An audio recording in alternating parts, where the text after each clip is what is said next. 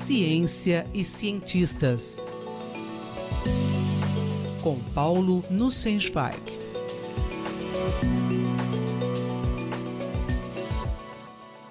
Professor Paulo Nussensweig, é possível um diálogo entre a ciência e a filosofia? Hoje vamos falar novamente sobre a relação entre ciência e filosofia da ciência.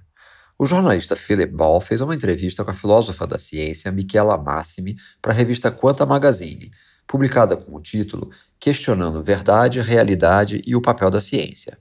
Ball argumenta que certos caminhos percorridos na física contemporânea, como a teoria de cordas e a ideia de multiversos, por estarem muito distantes da nossa capacidade tecnológica de testá-las experimentalmente, levariam os físicos a encontros inevitáveis com a filosofia. Segundo ele, isso é fator motivador para defender o papel da filosofia na ciência. Michela Massimi, da Universidade de Edimburgo, na Escócia, recebeu a medalha Wilkins Bernal Medal da Royal Society Britânica, entregue em maio de 2018. No seu discurso de aceitação do prêmio, ela defendeu que a importância da ciência e da filosofia da ciência não se limita a perspectivas de utilidade imediata. Essas atividades precisam ser reconhecidas como parte da nossa herança cultural, parte das aspirações que nos fazem humanos. Conforme mencionei na outra coluna, muitos cientistas hoje em dia tratam a filosofia com certo desdém, como uma disciplina que perdeu interesse e relevância para a compreensão da natureza que nos cerca. Michela Massimi discute esse assunto contrapondo que muitas vezes esses cientistas partem da premissa, falsa segundo ela, de que a filosofia precisa ser útil para os cientistas, Caso contrário, ela seria totalmente inútil. Ela argumenta que, além de poder ter utilidade para a ciência, a filosofia é útil na formação cultural da humanidade. Filósofos constroem narrativas sobre a ciência. Filósofos muitas vezes se dedicam a analisar cuidadosamente as hipóteses mais fundamentais presentes no trabalho de cientistas, que por vezes passam despercebidas. Para Massimi, esse é um legado cultural importante, além de ser útil, na minha opinião, para a ciência. Uma das questões de interesse no trabalho de Massimi é o debate filosófico acerca dos objetivos da ciência. Se buscamos revelar a verdade sobre a realidade ou se a ciência limita-se a simplesmente descrever fenômenos observáveis, sem afirmar se as histórias que nos revela sobre o mundo correspondem a uma verdade absoluta. No seu trabalho, ela define uma posição que chama de realismo de perspectiva.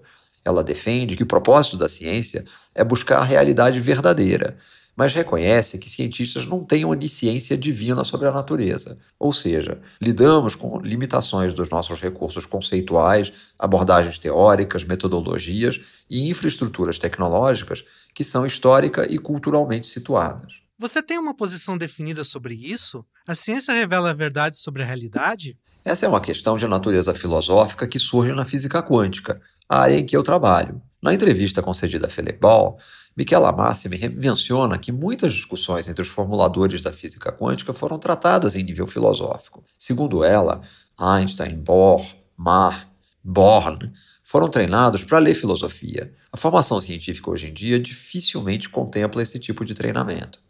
Achei muito interessante que um dos fatores que motivou seu interesse em pesquisa nessa área foi uma visita à Biblioteca de Física na Universidade de Roma, folheando antigos volumes empoeirados da revista Physical Review. Ela se deparou com o famoso artigo de Einstein, Podolsky e Rosen, publicado em 1935, questionando se a mecânica quântica fornecia uma descrição completa da realidade do mundo físico. Para discutir a questão, eles precisaram tomar o cuidado de definir o que entendiam como critérios para determinar o que seria realidade física. Nesse trabalho, eles apresentaram o primeiro exemplo de emaranhamento quântico.